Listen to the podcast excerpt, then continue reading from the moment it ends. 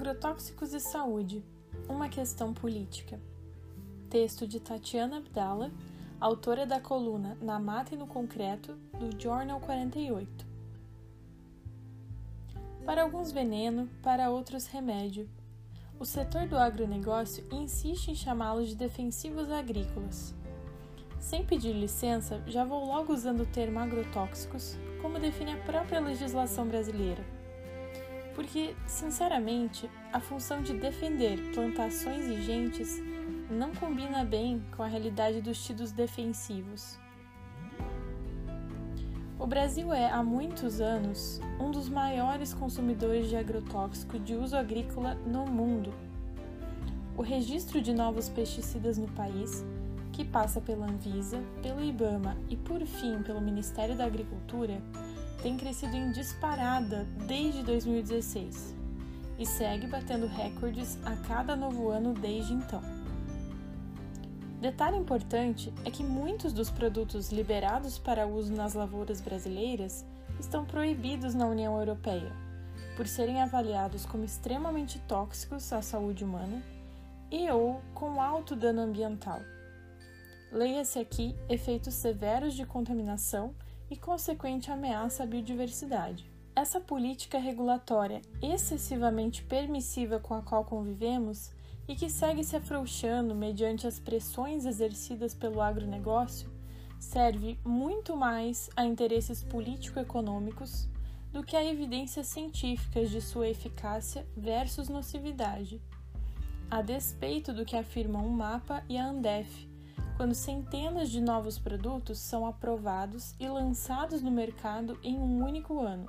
Se você abrir o site da Singenta, gigante multinacional da indústria de agroquímicos, vai encontrar lá uma explicação, até que convincente, do porquê agrotóxicos são seguros à saúde, alegando que os resíduos encontrados em alimentos estão em concentrações muito baixas para causar danos ao consumidor.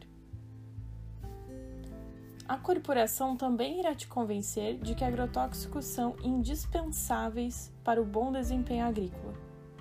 Questão que tomo a liberdade de deixar para o nosso próximo papo.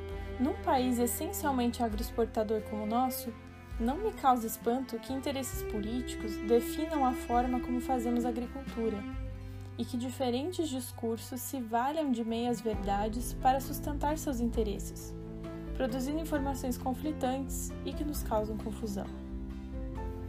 Mas não se engane, os agrotóxicos não estão em nossas lavouras, solos, águas, alimentos e, enfim, em nossos corpos por mera necessidade agronômica de controle de pragas, muito menos na quantidade absurda a qual somos expostos a esses químicos. Deixando de lado, por hora, o que você leu no site da Singenta, ou do mapa, diga-se de passagem, é provável que já tenha lido em outros lugares, assistido algo na TV ou mesmo escutado de alguém que agrotóxico causa câncer, ou malformação fetal, disfunções hormonais, infertilidade, entre outras consequências severas. Por que então ainda há espaço para tantas visões contraditórias, a depender de quem ou o que consultamos? A questão é que os problemas de saúde mencionados são crônicos, decorrentes da exposição prolongada a baixas doses de produtos tóxicos, além de uma série de outros fatores, como predisposição genética e estilo de vida. Em outras palavras, não é fácil isolar as causas de um câncer e atribuí-las a determinado produto X ou Y. A ciência, conservadora em suas análises, como necessita ser, pode mostrar que glifosato causa câncer em ratos ou em células humanas cultivadas in vitro, mas não pode extrapolar estes resultados de forma literal para o que acontece no corpo humano. O trabalho da ciência é árduo, extremamente relevante e necessário, que fique claro porém dificilmente reunirá por si só evidências suficientes para pressionar um setor tão poderoso da sociedade a proibir determinado produto, a menos que se adote junto com ele o princípio da precaução. No direito ambiental, o princípio da precaução diz que, quando uma prática impõe ameaça de danos graves ou irreversíveis ao meio ambiente, e aqui inclua a saúde humana, a falta de certeza científica não justifica a não tomada de medidas preventivas contra estes danos. Em outras palavras, não deveria haver motivo para liberar e manter no mercado produtos que passaram por uma série de estudos que indicam seus prováveis prejuízos graves à saúde.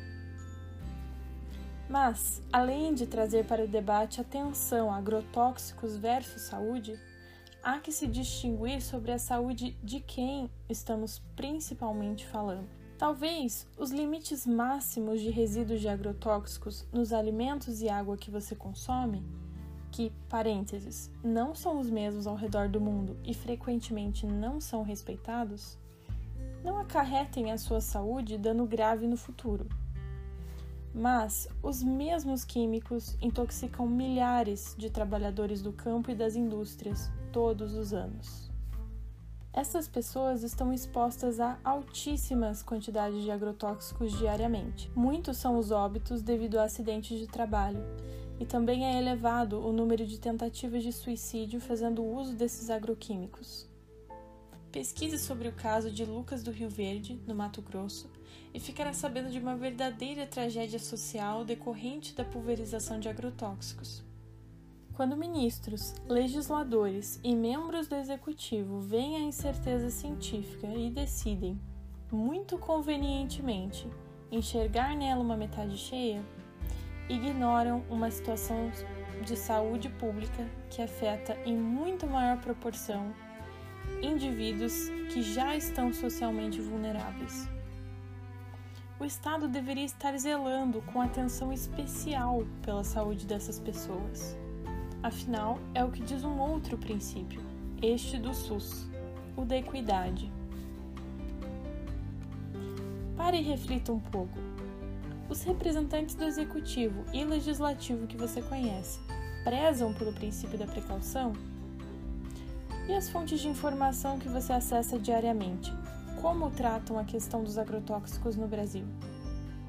Se comer é um ato político, informar-se e exercer a cidadania através do voto de forma crítica também o são. Quem vamos escolher para decidir sobre a saúde do Brasil? Esse texto foi editado por Stephanie Abdallah e é um conteúdo autoral do Journal 48 site jornalístico especializado em direitos humanos.